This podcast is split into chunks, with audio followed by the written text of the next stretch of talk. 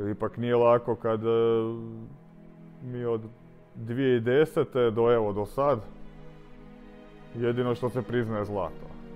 Jer kad god nismo uzeli zlato uvijek je ono ljudi pitaju šta je bilo, kako je bilo. Braća Sinković. Da.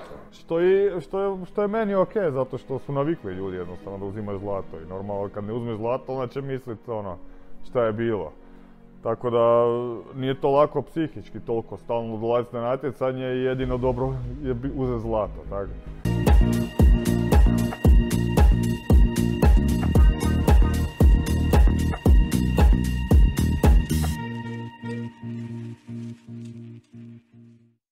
Dobrodošli u Open Talk podcast by Sport Projekt. Uh, u ovom podcastu bile su mnoge sportske veličine, neću ih sad nabrajati.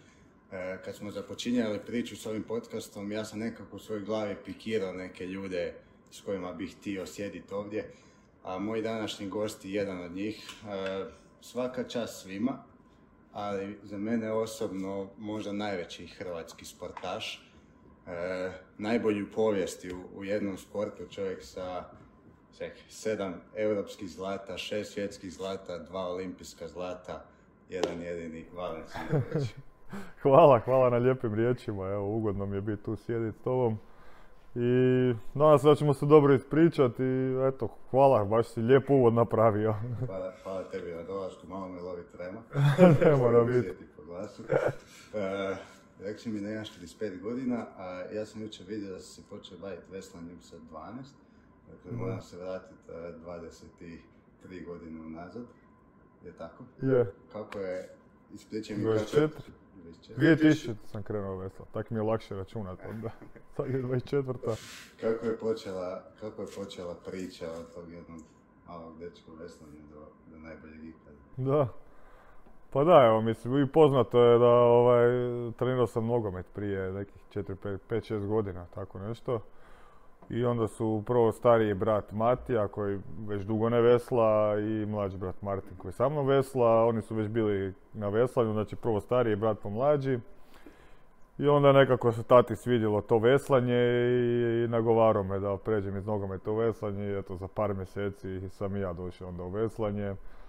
Ha ništa, kako to kreće, ono, mislim, to je kod nas sve slučajno, nije da sad došao na veslanje zato što je neko prepoznao moj talent u veslanju, nego jednostavno stari brat je vidio to na televiziji, htio probati, on je došao, mlađi brat i onda se ja došao, tako ovaj, na početku mi se svidjelo ono društvo, igrali smo puno nogometa na veslanje, što je zanimljivo, pa mi je to bilo dobro. Ovaj, a onda kad se došlo u čamac, onda mi se baš svidjelo veslanje u čamcu, jer to ipak ne posebno baš, ono, veslanje na ergometru nije ni blizu ovaj, tome. Ovaj, tako da mi se to svidjelo i naravno pa onda kad krenu medalje, to onda zapravo klincima najvažnije. Sjećam se dok sam bio mali da sam brojio te medalje, ovaj, svaka sljedeća brojiš. Ovaj, I onda ono kak je s vremenom postalo sve ozbiljnije, ozbiljnije, pa već neke, pa sam krenuo ići na svjetska prvenstva juniorska, pa onda na kraju zadnju godinu juniora sam uzeo i medalju na svjetskom prvenstvu i onda je to već bilo baš ozbiljno i dalje krenuo u seniore. Došao kod trenera Bralića, on je onda prepoznao, mislim već su i prije prepoznali da imamo neki talent da bi mogli nešto napraviti, ali naravno niko nije mogao ono, ovaj, ni zamisliti ovo sve što smo napravili. Čekaj, je li istina da je brat Matija, treći brat, htio ići na kajak, pa je da, da. krivo pisao na Da, da. Mama je našla broj veslačkog kluba, ali tad nije bilo ni interneta ni ništa. Šta prvo nađeš, ajde odi. Tako da eto, našla ovaj, veslač klub Mladost. I tu smo cijelu, cijelu karijeru od kad smo došli u Veslačku mladost. Eto, ovaj, tu je i Bralić bio u našem klubu, tako da eto, sve se slučajno pogodilo da baš dođemo njemu. Kako je započelo to Koje godine je to bilo? A, mi, on je bio, znači, vesla, on je bio trener seniora u našem klubu, u Veslačkom klubu mladost. I onda je on automatski kak mi prolazimo iz juniora u seniore, prolazimo kod njega. I, eto, I onda od kad je tad krenulo, tad do dana današnjeg me trenira. Meni je to veslanje top. A ja sam u karateu ali ono, kad god me neko pita s čim bi se ono bavio, da se ne bavim karatom, ono, kažem ili judo ili veslanje. Stvarno, zanimljivo. Inače ljudima nije toliko zanimljivo veslanje. Kad gledaju, da. Jer se ponavlja isti pokret stalno, ali ima nešto u tome kad si ti na vodi, ono, onaj mir neki, ploviš e, po površini jezera ili mora, ono, to je stvarno lijepo. Meni je fascinantno kod veslanja ta težina tog športa. Da, To da. je ono što mene fascinira, ono, te, te kilometraže, te, Mm. te, te muka. ono, Pa je, je, definitivno nije lagan sport, e, puno uključuje bol i moraš prolaziti kroz bol, moraš davat e, na utrkama svoj maksimum, znači prolaziti možda je nekad maksimum tijela, ali to je sve kroz trening i moraš biti posložen u glavi i biti spreman na to i definitivno ono što je po meni najvažnije da, da voliš to. Jer ne možeš tu biti ni zbog novaca, ni zbog ne znam slave, iako ajde, mi, mi smo dostigli neku razinu da nas ljudi znaju, ali to se baš radi iz ljubavi, ljubav prema sportu, ljubav prema veslanju i to nas i drži tu i to nas i drži toliko dugo na svjetskom vrhu, bi ja rekao. Koji je bio prvi veći uspjeh? Ako se ne varam, uh, 2006. juniorski. 2006. da, juniorsko srebro sa Damirom Martinom Aha. u Dublu, da. A kad je počela uh, suradnja sa bratom? Sa bratom od 2008. Znači kad je on prešao u seniore, jer on je godinu dana mlađi, a ono u tom, u tom uzrastu godinu dana puno znači. I onda uglavnom veslaš sa svojim uzrastom, zato što neko mora baš biti ekstremno dobar da bi ko mlađi bio sa starijima. A Martin još nije tad bio ovaj, to što je sad, definitivno. Ovaj, nije bio ni toliko, on u početku nije bio toliko ozbiljan, njemu je to sve bila zabava. Pa onda još tad nisam, ovaj, nismo uopće veslali zajedno i onda kad je on, znači nakon 2007. on 2007. uzeo juniorsku broncu i onda kad je prešao seniore, onda nas je Bralić spojio zajedno i od tada, od tad neprestano veslamo zajedno. Bilo to u dublu, dvojicu, četvercu. Je li ta juniorska svjetska medalja bila onako neki tebi osobno neki potvrda, dokaz da stvarno ono, možeš napraviti puno, ono, neki ogroman poguranac u, tom, Da, tom da, da. ključnom periodu. Gdje Pa ne znam, ja evo koliko se sjećam, e, koliko se sjećam, ono kako se razmišljao u tim godinama, pa ja nisam nikad razmišljao pretjerano daleko, ono, u smislu želim imati olimpijsku medalju, želim ići na olimpijske igre, mislim uvijek naravno da želiš ići na olimpijske igre, ali meni je to nekako išlo ono iz dana u dan, iz natjecanja, iz natjecanja. I onda možda tek u nekim seniorskim kad smo počeli raditi rezultate, onda počneš razmišljati, še vidiš, mogao bi otići na olimpijske igre, imam neku šansu. I tako, onda se to počne malo pozbiljnije razmišljati o tome, ali nije nikad ono, nisam razmišljao predaleko. Da sam, znam kako ono, znaju neki uspješni sportaši reći da su stvarno ono ko mali već se ono, ima i neku viziju doći. Pa nisam to tako razmišljao, iskreno. Možda tako najbolje, ne zapravo neki generalni pritisak. Pa da, da, da, ne Ono, znam. Valjda kako kome, ono. Nekom je super imat plan, toliko i imat neku viziju i radi prema tome, a neko, evo, meni je, ono, volio sam, evo, volio sam to i onda svakodnevno ideš na treninge i postaješ sve bolji i bolji. Podatak koji mene onako fascinira i to, to ste ti brat eh, jedini u povijesti. Tri olimpijske medalje u tri različite discipline. Da, Četverac, dvojac na pariće i dvojac bez kombinala. Mislim, kako? I to meni, ono, nije to sad, to je zapravo ono, ko drugi sport, praktički. Kad, kad Pa da, recimo da, o- ovo između četverca i dubla to nije neka razlika, to ljudi prolaze normalno i to je bilo ok. Nije bilo, ono kad smo prešli četverca dubla, ono zapravo drugi trening već smo ovaj, mogli normalno veslati. Pa to ne je bilo isto zapravo. Ali ovo iz dubla u dvojac bez kormilara to je već ogromna razlika i to je nešto što je stvarno, ovaj, bi rekao, ono, se ističe u našoj karijeri sigurno i nešto po čem smo posebni i, i super da smo to uspjeli da smo išli u to i na kraju uspjeli napraviti toliko rezultate u toj drugoj disciplini. I sad je dobro recimo što ovaj, možemo jednako dobro odveslati jednu drugu disciplinu i to je jedini smo u svijetu koji, bi, koji možemo birat u koju ćemo disciplinu ići. Kako ste odlučili za tu tranziciju? Mislim, nije to mala stvar. Pa da, evo nakon Rija, znači od, kad smo došli u dvojac na Parića, nakon četverca, to je od 2014. do 2016. u Riju sa finalom Rija, evo nismo izgubili ni jednu utrku u te tri godine, 2014. 15. 16. I nekako htjeli smo neke nove izazove, probati nešto novo, iako naravno i da smo ostali tu u, u dvojicu na Pariće, mi bi dalje normalno trenirali, bili bi motivirani jer volimo to. Ali nekako nam je to dalo još neki žar onako i ispunjavalo nas jer došao si ono u neku disciplinu gdje si zapravo početnik. Ovdje smo došli do ono, samog vrha, teško je bilo nešto poboljšati što se tiče tehnike i tako. A ovdje zapravo dođeš u situaciju da učiš ko početnik i onda nam je ono to bilo jako zanimljivo kak iz dana u dan sve bolji i bolji si pa ono iz utrke u utrku koliko su veliki skokovi ono kad nešto krećeš iz početka nego kao ono tu da povećaš se pola sekunde već si napravi ogromnu stvar a ovo zapravo krećeš ko početnik. Tako da nam je to bilo jako, jako interesantno i motivirajuće ono, svakodnevno zanimljivo. Puno puta sam čuo izjavu da, i mislim da je istinito, da ako želiš biti pobjednik, ako želiš biti najbolji, moraš raditi drugačije od drugih. Mene zanima koja je tvoja tajna, šta, šta vi to radite to da, da. da ste jednostavno najbolji ikada, mislim, to, to se nema šta pričati. Pa da, to je sigurno istina da ne možeš ti kopirat nekoga, ali ne samo da ne možeš nekog kopirat, ne možeš ni sebe kopirat, ono, da ti sad recimo jednu sezonu budeš prvi na svijetu i sad ću ja iskopirat tu sezonu svaki dan, propašće ti sve, ovaj, ali ja bih rekao šta nas izdvaja definitivno tehnika, tu Bralić ima veliku ulogu, ali i mi, zato što ovaj, ljudi ne znaju da je veslanje jako tehnički sport, jako puno tehničkih detalja, kak čamac ide kroz vodu pa kad ćeš ono uhvatiti zahvat, to je sve ono u milimetrima kad ćeš krenut gurat.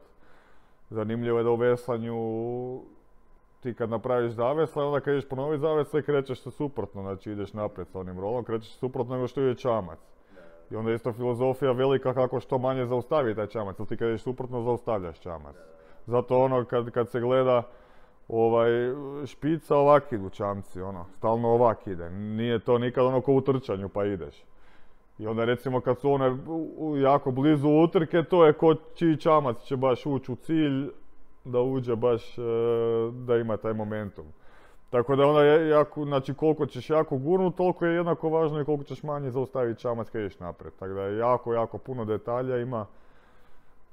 I mi to sa trenerom Bralićem stvarno svaki dan radimo na nečem, svaki dan o nečem misliš.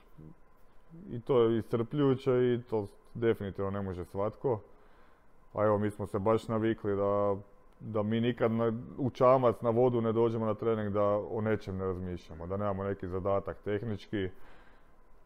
I tak stalno, iz dana u dan, iz tjedna u tjedan i uvijek, jel, ti kad na nešto misliš nešto drugo ti malo ovaj, postane lošije. Onda se vraćaš na to i tak ideš samo u krug. Imate konstantno neke video analize i trening? Da, da, da. Nakon trena na pripremama, kad je trener u čamcu pored, on ono, u čamcu mu je dobro zato što može u gliseru sa svih strana doći snimati svih kuteva. Kad je na runu onda ne može, onda je on na biciklu pored i samo šta vidi. Onda je priprema super kad je u čamcu, on može iz svih kuteva vidjeti točno tu blizu nas. I nakon svakog treninga uvijek imamo analizu šta radimo dobro, šta loše, šta sljedeći trening. I, i definitivno koliko priča sa, sa veslačima i svih drugih zemalja, puno se manje bave tom tehnikom i mislim da je tu baš naša prednost. Da, da, recimo tajna. Da. Jer fizički naravno moraš biti e, jako dobar, a mi nismo fizički najbolji u svijetu. Ne bi napravili da, da recimo samo na ergometru natjecanje ne bi mogli to napraviti. Nego baš ti tehnički detalji onda dovedu do toga, eto, što smo napravili, da. To je zapravo u svakom sportu te neke fines. Da, da. da. čine, ono još biti prvi ili drugi. Ono kad gledaš najbolje u nekom sportu izgleda ti je vrlo jednostavno, lagano, zapravo da dođeš do toga je teško. Čekaj, rekao si mi malo prije 12, 12 treninga tjedno i tako Da, već da. 300 godina. Da, koliko. Da se zbroji svi kilometražu koju smo napravili. Kako izgleda, osobno kako ti pristupaš svakom treningu, kako pripremama, pogotovo kad se bliži neko veliko natjecanje, svjetsko, europsko, svjetski kupovi, već, da. trening i tako. Pa u principu isto, isto pristupamo. Mi nismo ljudi koji ćemo sada, kad je neko veliko natjecanje, e, nešto mijenjati ili drugčije pristupati treningu. Jednostavno ono što smo navikli, to radimo.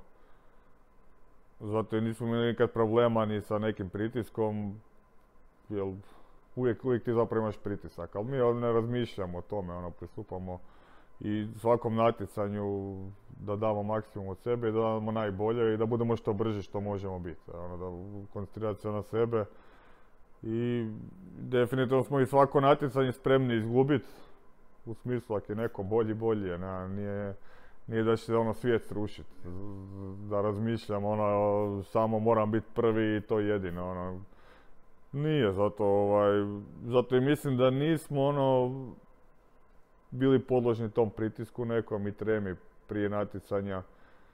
Jer ipak nije lako kad e, mi od 2010. do evo do sad jedino što se priznaje zlato. Jer kad god nismo uzeli zlato uvijek je ono ljudi pitaju šta je bilo, kako je bilo. Da. Što, i, što, je, što je meni ok, zato što su navikli ljudi jednostavno da uzimaš zlato. I normalno kad ne uzmeš zlato onda će misliti ono šta je bilo.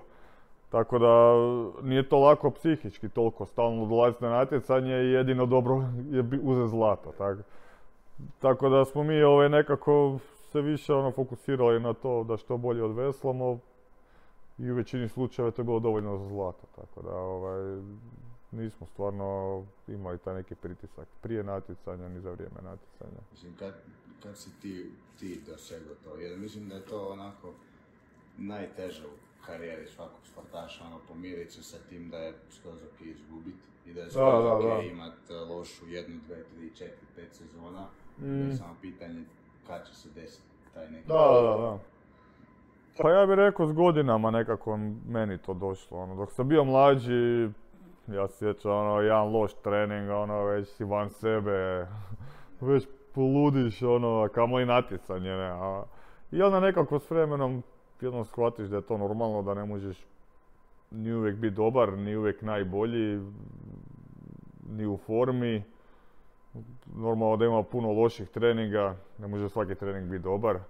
Jednostavno to prihvatiš kao realnost i uvijek želiš nekako izvući najbolje. I kad je loš trening, izvući iz tog lošeg treninga najbolje. Ono. Znam ono kad je stvarno nešto loše, onda si razmišljam, evo, odradi trening do kraja, onda će ti onaj dobar biti super, laganini. Tako da, ovaj, pa iz svakog treninga se da nešto izvući, iz svakog natjecanja. I, i evo nekako smo, toliko smo godina pobjeđivali i kroz sve te godine ovaj, je meni baš bilo u glavi, ja se sjećam prije svakog natjecanja, ono, nikad si nisam rekao, ono, moraš pobijediti, ono, nešto, jednostavno si išao kroz natjecanje da daš maksimum i to je to. Da, ovako te slušam, nekako mi se čini da je tvoja neka možda najveća prednost to što baš što si rekao na početku ideš iz, iz dana u dan i kad ono, trening završi, trening je gotov. Ono, meni je moj sportski psiholog rekao, ono, ja sam isto tako znao, završi trening i sad ja razbijam glavu, ono, pet sati, zašto nisam ovo ovako, zašto nisam ovo ovako, onako. On kaže, ali tako ćeš samo puknuti. Da, da, da, Taj trening je završio, ti u tom trenutku više nemaš ništa napraviti. da, Pustit se raditi nešto drugo, mozak Mm. na pašu i sljedeći trening onda je, je, to. Je baš sam ovaj, tokom karijere skužio ovaj, kak veslanje akademski sport i većina veslača zapravo studira nešto. Ne, nema neko da sad prestane nakon srednje škole i samo vesla. ono, da. I sad je zanimljivo bilo, puno veslača ono studiralo je, studiralo. I ono koliko u studiji stigne veslat, ono vesla i budu, budu uspješni. I onda ono kad je pred kraj studija bilo, onda su ono dosta veslača razmišljalo, ajde ovaj, neću odmah ići radit, nego kad završim probat ću godinu dvije, ono, baš se posvetiti veslanju da, da vidim što mogu napraviti. I, I, puno je, puno je baš bilo na kraju loši kad su se samo posvetili jednome, nego kad su gurali to dvoje. Jednostavno, zato što onda je samo bilo vesanje. I onda kad je nešto loše bilo, onda isto razmišljati cijeli dan o tome, jednostavno ispali ono u glavu. A ovako kad ti odveslaš, daš recimo treningu najbolje i odeš, ideš dalje, moraš na faks, moraš nešto učit, moraš nešto raditi, totalno zaboraviš ovo i odmoriti se glava i kad se vratiš spreman si dalje. Ovaj. Tako da definitivno bi ja preporučio svakom da još ne treba to biti faks, nego ono, da nešto u životu još radi, ono, ne, ne govorim samo o sportu, nego općenito i posao i to, da ima neku drugu zanimaciju u životu što će ga preokupirati, da ne treba razmišljati samo o jednom, jel? Kad imaš samo jedno, onda ako je to jedno loše, onda, onda si loše. Da. A, na svjetskom prvenstvu, ako se ne da je bilo svjetsko prvenstvo, sad ne znam tri ste bili na četvrti. Da, da, svjetsko prvenstvo, 22. Znam da se, tad ste bili stavili objavu i to me nasmijali, ste napisali onaj da i mi osjetimo ono kako da, da. četvrti. mene, mene zapravo zanima iznutra, sad kad ugasimo taj Instagram, kako mm. ste se vi osjećali u tom trenutku i, i kako ste bili ono u, u glavi, onako posloženi, mirni nakon tog, jer ja mislim da. da je to vama ono možda i najveći uspjeh u, u karijeri. Ne, e, najveći neuspjeh, da, najveći neuspjeh u karijeri. Pa da, moram priznat, naravno da ti nije sve jedno, ali nisam bio ono u depresiji ili da ono nešto.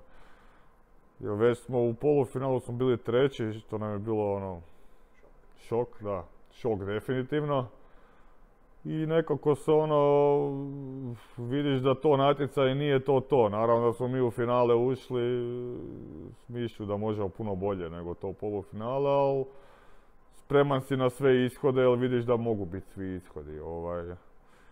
Ali više, više od neke depresije mi je bilo ono, probao shvatiti zbog čeg se to dogodilo, znaš to, to mi je bilo recimo najgore. Ovaj. Ovo što smo izgubili, izgubili smo, nije, nisam bio previše stvarno. Ovaj. Ko što sam i ovo prije rekao, kad sam pobjeđivao, bio sam spreman izgubiti, tu sam isto bio spreman izgubiti. E, I znam da smo tu utrku ono, dali sve od sebe. Ne mogu reći da smo mi baš na tu finalnu utrku išli nešto užasno, pa ono mogu se kriviti ili nešto smo loše napravili jednostavno ono i do dan današnjeg e, ne znamo točno šta je to natjecanje bilo. Prije tog ono da je sad bila neka ozljeda pa da nisi mogao trenirati mjesec dana pa da ste spremio koliko ono šta brže možeš onda bi bar znao, znaš, to je, to je dogodilo se tako i bio bi mirniji. A ovako, pa evo, do danas, sve je bilo super, ono, završne pripreme pred, pred to svjetsko prvenstvo super, e, prve dvije utrke na prvenstvu super i došlo polufinale, finale ispuhani totalno. Tako da, evo, to je valjda ono, kad imaš toliko godina, ono, da si uvijek spreman na najvažnije natjecanje, toliko puta nekad se mora dogoditi jednostavno da, da nisi.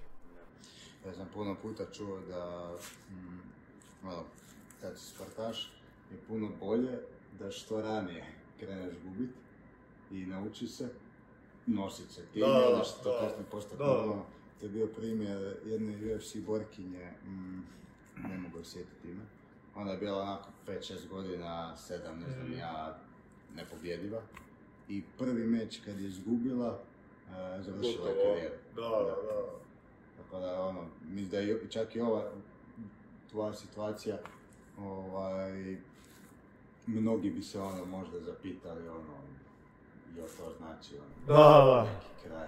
Pa mislim, zapitali smo se i mi, ali onak, ne da se zapitao da sam ono siguran da je kraj ili da, ali ono, malo se zapitaš naravno.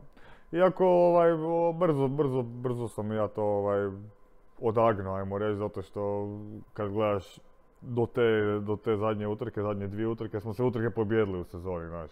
Da je bila cijela sezona loša i da, ono, da nismo mogli, onda, onda bi se zapitao malo ozbiljnije.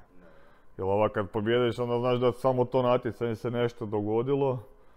Tako da, ba ništa, ostavili to iza sebe i dalje. Ovaj. Ali ovo što si rekao, to je dosta nezgodno kod mladih sportaša, ono kad junior ili čak mlađi od juniora, ono tamo negdje u 12. 14. godini kad neko izraste malo više, u, u svim sportovima govorim, pa kad ono dominira ne može izgubiti, e tu je nezgodno onda, onda ovaj, mladi ljudi se teško nose s tim, evo, rekao si ta borkinja, ima i kod starih ljudi, ja znam mislim kak je to djeci tek. Tako da definitivno ovaj, mislim da je dobro ovaj, dok si mladi i malo i gubiti i pobjeđivati. I sport je to inače, da, ovaj, u životu da naučiš gubiti, da naučiš se nositi sa porazima, jer bilo koji, šta god radi u životu, imat ćeš poraze, tako da se definitivno moraš znati nositi sa nekim lošim situacijama i sa porazima. I zato ja kažem da je super i da djeca ona se bave sportom, ne treba biti ozbiljno, samo da se bave ovaj, jer još puno stvari koje sport donosi, donosi i to da naučiš jednostavno da se život sastoji od pobjeda i poraza i kako se nosi s porazima i da iz poraza možeš još i puno više naučiti nego iz pobjeda, tako da ovaj, ti to da neku ono priliku da još bolje naučiš. Ja nekako uvijek volim reći ono da, da u sportu se baš je izražajnija ta neka prirodna selekcija. Ono gdje da, da, da, da. U tim nekim prijelaznim fazama ono ljudi jednostavno krenu otpadat. Mm. Baš iz tog razloga što ono možda su bili ono, jednostavno super talenti i dominirali, dominirali i onda dođu te neke godine, ono, 18-19 gdje smo svi već generalno jednaki i onda tu krene poraz jedan, pa pobjediš, pa poraz drugi, mm. treći, četvrti i, i, doviđenja. I onda zapravo onaj koji, koji ostane, iako kao mlađi možda nije, nije bio nešto ono obilježen, da je on taj, on možda baš kasnije postane taj to je problem kad neko dominira samo talentom. To možeš u mlađim uzrastima. Ti ako imaš stvarno talenat i ako imaš, ono, ako još malo, malo prije izrasteš recimo, možeš dominirati stvarno samo talentom. Ali čim dođe dalje, ono, veći junior, senior i naročito, više moraš raditi onda. Onda ne, ne, možeš samo talentom pobjeđivati. E onda ako se neko navikao pobjeđivati samo talentom bez rada, ako nije navikao steko te radne navike, E, poslije kad treba raditi, a nije navikao, onda krenu porazi i to ne završi dobro. Tako da, ovaj, definitivno, nisam pobornik onoga da, da će sam rad pobijediti talenat. Neće, ali recimo, definitivno talenat koji ne radi će izgubiti od onog koji radi. Moraš imati jedno i drugo, i talenat i rad. Sreo sam i puno veslača i sportaša koji su užasno veliki radnici i odlično se nose sa svime i to, ali jednostavno nemaju to u sebi i nikad nisu napravili rezultat. Tako da talenat mora postojati, ali u seniorima ne možeš imati samo talenat. Na braću uh, pet nekih karakteristika koje su po meni onako najbitnije da, da bi bio na vrhu, pa ih ti možemo poredati. Uh, Aha, ajde, može, može. Motivacija, disciplina, strpljenje, vjera i strast i ljubav zapravo prema onome što radi. Pa rekao je prvo disciplina. Disciplina, jednostavno moraš imati disciplinu svakodnevnu da bi trenirao i sve druge stvari, ne samo trening, nego i i stezanje i prehrana i odmor i san, sve je to vezano sa treningom. Tako da disciplina je najvažnija, ako nema disciplinu ne može. Onda je ljubav, bez ljubavi ni ne možeš možda ni imati disciplinu. Možeš možda imati, ali ne, ne dugoročno. Moraš to voliti. Naravno da neće ti svaki trening biti gušto otići na trening, ili ćeš biti guš na treningu, ali generalno moraš imati ljubav. Šta si još rekao? E, strpljenje, e, strpljenje, vjera i strast. E, vjera u vjera. Da, vjera u sebe, da, da, kužim, kužim. Ovaj, Pa strast, strast je povezana možda s ljubavlju prema tome. Ako imaš ljubav imat ćeš strast, definitivno moraš imat vjeru u sebe, moraš imati samopouzdanje da nekle, tako da bi to sljedeće i šta, šta je još ostalo? Istrpljenje, dobro. To, to bi rekao da je na kraju. Ovaj. Da, od ovih tu. Da. Meni je, meni je nekako ono, kako sada ono, sam imam ono, operaciju ramena, ono, drugu povredu i sad sam van, van igre. Mhm. I nekako mi ono se to, to strpljenje ono, hvala ti. Nekako mi se ono to, to strpljenje i vjera, onako mi zapravo da se disciplina, to je moje mišljenje, onako jednostavno stekne u tim nekim godinama, juniorskim, i da onda to jednostavno ostaje. Mislim da to kad stekneš da ono, ne možeš izgubiti.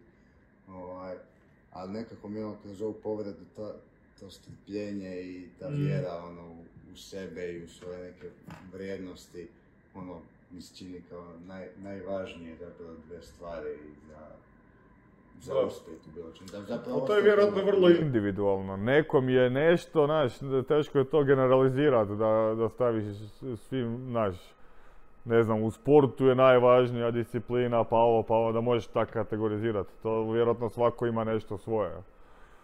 Ja za sebe mogu reći, s obzirom na rezultate, sve koje smo napravili, a ne mogu reći nisam imao vjere u sebe, ali definitivno e, ne mogu reći da sam uvijek imao to samopouzdanje, sigurno ćemo pobijediti. Ono. I kad smo bili najbolji, nisam nikad ono razmišljao, sigurno ćemo pobijediti. Sad da li je to dobro ili loše, ne znam. Ono ko što rekao, ne znam, to je neka vjera u sebe. Ne mogu reći da sam tu bio najbolji od ne znam, sportaša. Ovaj, da sam uvijek znao da mogu izgubiti, ne znam. Ono, ni kad smo najviše dominirali nisam ono došao na utrku i rekao sigurno ćemo pobijediti, ono, najbolji smo, šta ja znam. Jednostavno je to prirodno došlo. Meni je trener eh, Damir Domđani. Aha. Ono, bi- prvak svijeta. Da, znam ga, znam ga, da. Sve živo je osvojio. I meni je ono baš ostalo rezana njegova rečenica kad je rekao ono, mm, nisam uvijek bio najspremniji i nisam se uvijek osjećao ono fizički najmoćniji, Mm. Ali sam uvijek bio svjestan eh, svojih kvaliteta i svjestan svojih vrijednosti i znao sam da ono, kad stanem na tatami, kad stanem na borilište, da, da jednostavno mogu, mogu Mm, pobijediti mm. svakog. Da, interesantno, zanimljivo, da. Ali to je vjerojatno vezano i za sport, svaki sport je drugčiji. Borilački sportovi su opet puno drugčiji. Meni čini da u borilačkim sportovima moraš imati tu vjeru u sebe i samopouzdanje. Makar i nekad nisi skroz spreman. kako bi, mm, kako bi povezao zapravo neku fizičku i, fizičku i mentalnu pripremu? Je li to za tebe povezano ili ono da, kad sam bio, bio sam uh, prijatelj rekao vam da mi ti dolaziš na podcast, Aha. ovaj, ja napišem ono dolazi mi najbolji hrvatski sportaš na podcast i on mi samo napiše i najspremniji. Ovaj, jel, jel, Lijepo. jel tebi ta potvrda ono da si fizički moćan, da si fizički spreman, e, donosi taj neki ono, mir, stabilnost u, u tom psihološkom dijelu. Pa definitivno, definitivno. Ovaj, sto put lakše doći na natjecanje kad znaš da si sve odradio, da nije bilo nikakvih ozljeda, da su dobro prošli treninzi i to ti daje samopouzdanje zapravo. Ne sad, bar u našem, u našem slučaju, ne sada će doći na natjecanje i nabrijavati se, ne znam šta, ono, ovog ću zgaziti, ovo ću strgat, ovo ću, ne znam, šta, nego jednostavno kad ti znaš da si odradio cijeli program, kad znaš da si ono, maksimalno sve odradio, onda imaš samo poznanje, znaš da si najbolji šta možeš biti i voziš svoje, nemaš problema. Tako da bi ja rekao da je no, najviše to, naravno, da ti ta fizička sprema daje samopouzdanje, da možeš, da možeš odraditi najbolje moguće. Da. Ali ovaj ogroman broj treninga koji, koji ti imaš e, i to sustavno kroz godine, Da. sigurno bi obilježen velikim brojem povreda. A i kako se u tom trenutku nosio, da, mo, je li je ili nije ti mirno reći Pa je, je, imao sam dosta povreda. Ja sam imao isto problema sa strpljenjem, ja se uvijek želio što prije vratiti. Ovaj. Ni, nisam nikad ono odležao koliko su mi rekli da odležim. Pa sam imao ono, nekad sam i pre rano krenuo pa sam ovaj, to je naročito bilo 2017. kad smo krenuli dvojac bez krmelara, onda sam imao tu stres frakturu rebra. I stalno sam se htio vratiti, ajde vraćam se vrat, pa se ponovi, pa, pa se ponovi, pa smo tu izgubili jako, jako puno te sezone. Ovaj, ali da, da, imao sam naspram brata recimo puno, on je puno manje sklon ozljedama.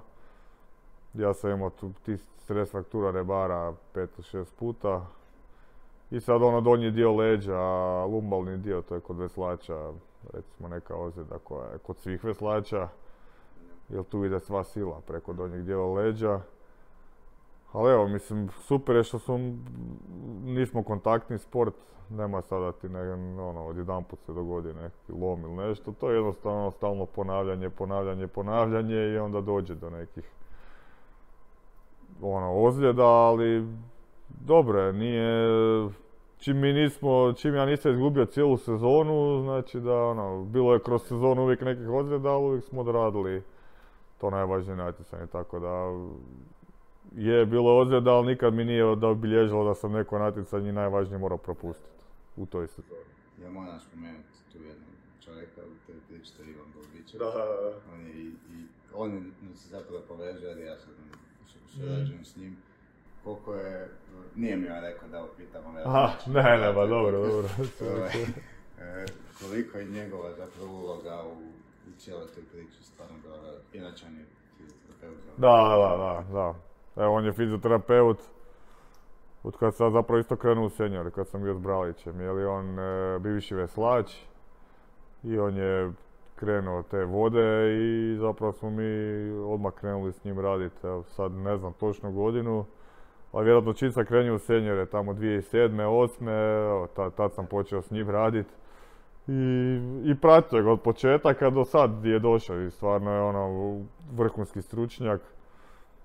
I meni je super što smo odlični prijatelji, ne samo što je vrhunski stručnjak, nego je i veliki prijatelj i ugodno mi je raditi s njim. I znam da imam najbolju moguću uslugu, stvarno. Tako da definitivno je on puno utjecao na moju karijeru i puno mi je dao mogućnost da se i brže zalječim i da imam manje ozljeda. Jel ti ni ne znaš, vjerojatno on je nama dok smo bili mlađi vodio i teretanu, da, e, vodio i, da, vodio neke vježbe, stabilizacije, trupa i tako nekih stvari, tako da smo osim tog čisto fizioterapeutskog dijela nam je davo i neke treninge. Kako zapravo izgleda cijeli tvoj tim ljudi? Pa mislim u principu to je, da, to je Bralić i nas dvojica bi rekao ono, baš ono uži tim, ali sad naravno ovaj, da ne možeš sam napraviti e, ništa, da tu mora biti puno ljudi oko nas. Ovaj, tako da ono, Golubiček je tu važan dio, kod njega sam svaki tjedan, najmanje jednom tjedno.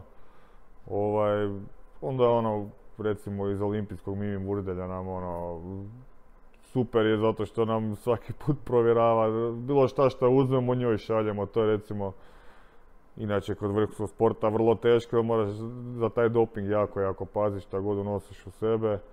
Tako da je super imati jednu osobu koju možeš nazvati 24 sata dnevno. I to mi imamo kod Mimi, stvarno, ovaj, nam užasno puno tu pomaže. A evo, ono, sad da ne bi nekog zaboravio. Ali to, je, to nije da sad imamo neki ogroman tim, ono, ljudi iza sebe.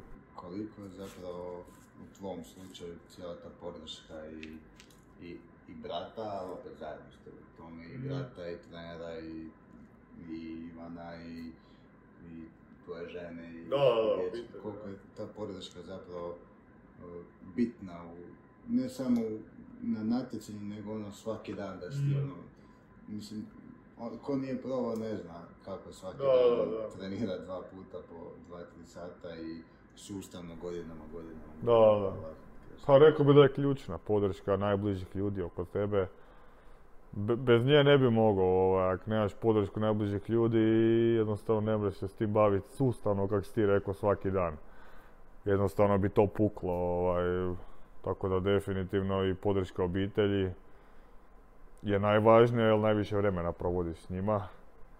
i onda naravno i brata i trenera i svih, svih tima oko tebe. Jer nekako onda kad vidiš da, da svi rade za taj jedan cilj, da ti svi maksimalno hoće pomoć, e, tu su nama dosta važniji sponzori definitivno, da jednostavno ta šira podrška nekako i da u smislu da znaš šta god se dogodi da ćeš uvijek, uvijek će neko uskočiti pomoć e, kakve god situacije bile. To ti daje neku sigurnost da ti možeš raditi najbolje ono u čem si najbolji. I da ne trebaš razmišljati o nikakvim drugim stvarima, da će uvijek šta god se dogodi van toga da će neko uskočiti pomoć i da neće biti problema. Tako da je to definitivno ključno. Ja mislim da ako veličinu sportaša i osobe generalno pokazuje kad on uspije, kad ostvari neki svoj cilj, da ne kaže ono, ja sam uspio, da, da, mi smo uspjeli. Jer, ne znam, jel, ja ne znam, je li moguće zapravo sam ono, da, su svi protiv tebe i da ti svi maknu i da si ti sad sam. Pa ne znam, nisam upoznao taj primjer, tako da rekao bi da nije, ali možda je neko stvarno napravio to sam, ne mogu sad reći 100%, ali definitivno meni izgleda nemoguće. Ne, nemoguće sam, sam nešto napraviti. Mi bi sad recimo ono, da nema trenera bi odmah puno pali. Ovaj. Koliko god imamo iskustva iza sebe i koliko god smo svega prošli, koliko smo tih treninga napravili miliona, ali ne bi mogli bez trenera. Sigurno ovaj, dalje ono, radite iste rezultate. E, nabrao sam na početku sedam europskih zlata, šest svjetskih zlata, dva olimpijska zlata, preko oko 60 velikih medalja. Mislim da je to ona lijepa kolekcija i da se iz nje svašta mogu naučiti kroz cijeli taj sportski put. Koje su neke ono najvažnije zapravo lekcije koje, koje ti je sport donio e, gledajući od samog tog početka bavljenja pa, pa do ovog trenutka. Mm. Pa mislim, puno, puno stvari koje ti sport stvarno donese, ovaj, možda bi rekao definitivno radne navike, jer ja znam i sad ovaj, mi nakon najvažnijeg natjecanja svake godine imamo pauzu tri tjedna i tri tjedna, tako da trener, ono, čistu pauzu, ne, ne trebamo ništa raditi, tako ne želimo. Da, da, da. Ma ja treniram, da, ali ne moramo, znaš. Ali kažem, ono, ono, bude ti nakon natjecanja, ono, prvih, ne znam, pet dana, sedam dana, ono, super, ono, ne trebaš nigdje ići, e, imaš vremena koliko hoćeš, radiš šta hoćeš, ali već nakon tjedan dana mi to bude totalno čudno i ne mogu, ne mogu uopće u tome opstati duže od toga. Jer jednostavno tijelo ti je naviklo nešto raditi. E, čudno ti se budit, meni se čudno budit svaki, ono, to kad imam pauzu, probudim se ujutro i nemam nešto što moram, naš, e, što moram raditi, što jednostavno ono, šta sad, šta da radim sad taj dan, znaš. Tako da ovaj, te radne navike su jako, jako ovaj, puno što općenito sport donese, ne samo vrhunskim sportašima, nego da su svim sportašima.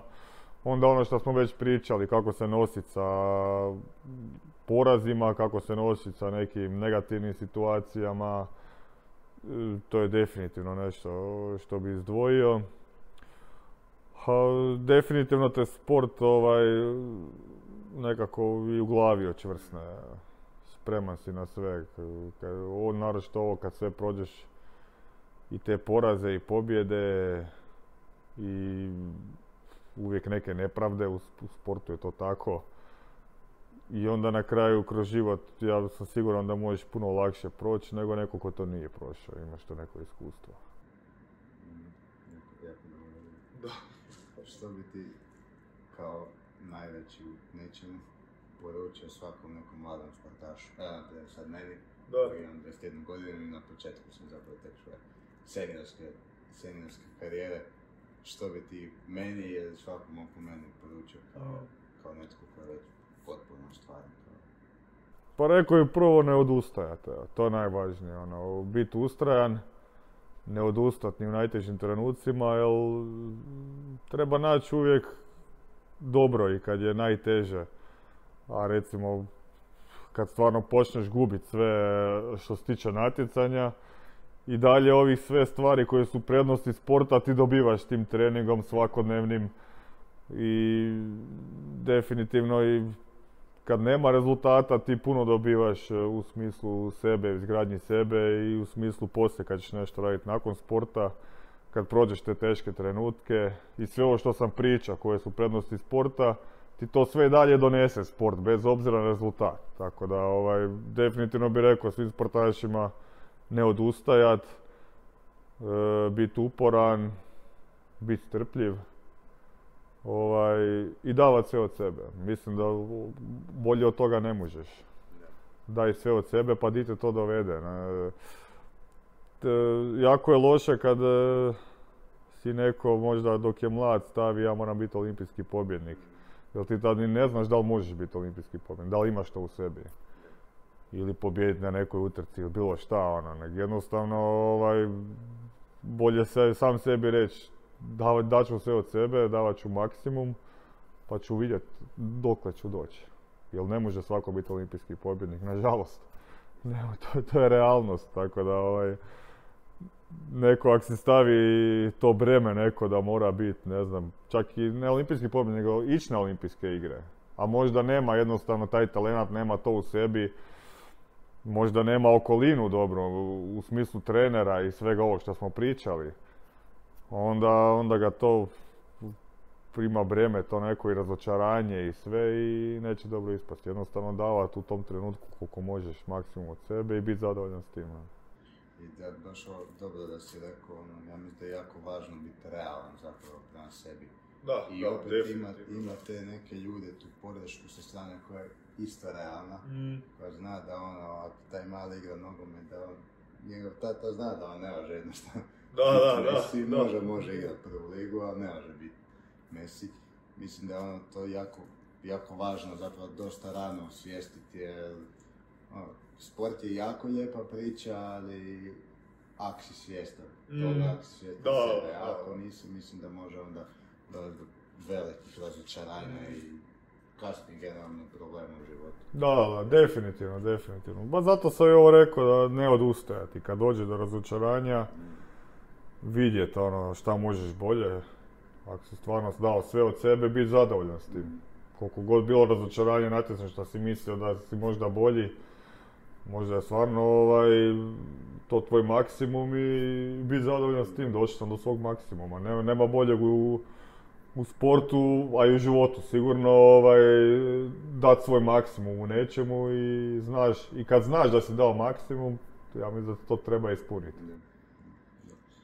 E, za kraj dva malo dublja pitanja, jer mi uvijek volim malo duboko. Da. ovaj, e, kako bi ti definirao uspjeh? Što je zapravo za tebe uspjeh? S obzirom... Pa to, to se zapravo stavlja na ovo što se sad priča. Ja. Uspjeh je dati svoj maksimum, uspjeh je dosegnut maksimum svojih mogućnosti. I to je to po meni nekom je uspjeh ovaj, otići na olimpijske igre, nekom je uspjeh biti olimpijski pobjednik, nekom je neuspjeh biti drugi na olimpijskim igrama. Pa mi smo, ovaj, kad smo došli drugi u, u Londonu, pobjedili smo se utrke do te utrke finalne u Londonu i ne mogu da reći sad da smatram da je to neuspjeh, ali mislim da sam mogao bolje. I jednostavno kad misliš da si mogao bolje, onda nisi 100% uspio u nečemu. Tako da, a nekom je uspjeh samo trenirati svaki dan. I to je uspjeh, zašto ne? Tako da, ovaj, teško je sad, ne možeš ti uspjeh definirati s nekom pozicijom ili s nekom pobjedom ili s nečim, nego jednostavno, ako je dao svoj maksimum, ako je napravio najbolje što je mogao u nekom sportu, to je uspjeh definitivno. Da. E, ne treba filozofirati predugo. sad ću ovo pitanje možda slobodno malo vremena. Aha. E, Ovo će biti nešto opako je. ovdje nas svi ono krenu ovako nježno odgovarati i onda zapravo to bude odgovor, onda ja padnem sa stolice. Dobro. Po čemu bi ti jednog dana, kad sva priča stane, kad sve završi, Dobro. voli ostati zapamćen? Uf, da, to je pitanje. koje ne dobijem baš. Da, to bi baš treba razmisliti, po čem da ostane za pamća.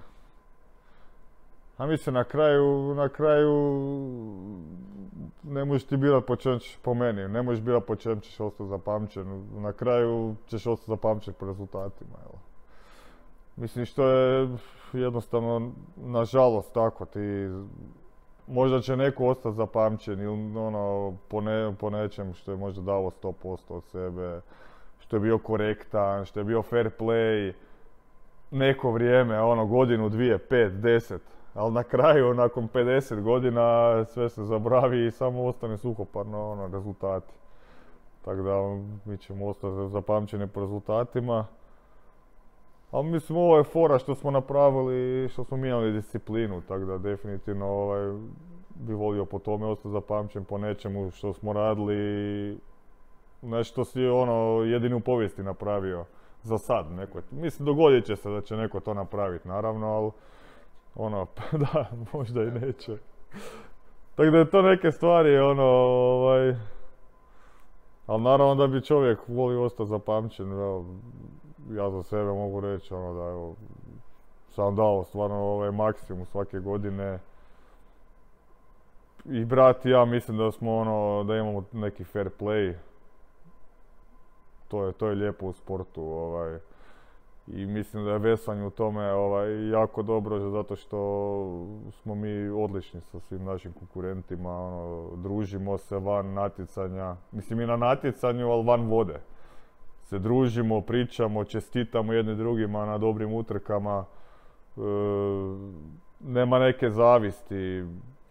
To je vjerojatno vezano i za i za novce, možda kad je više novaca u igri, onda su tu razne razne situacije, ali vesanje u tom stvarno, ovaj, što je to jedna velika obitelj. Ovaj.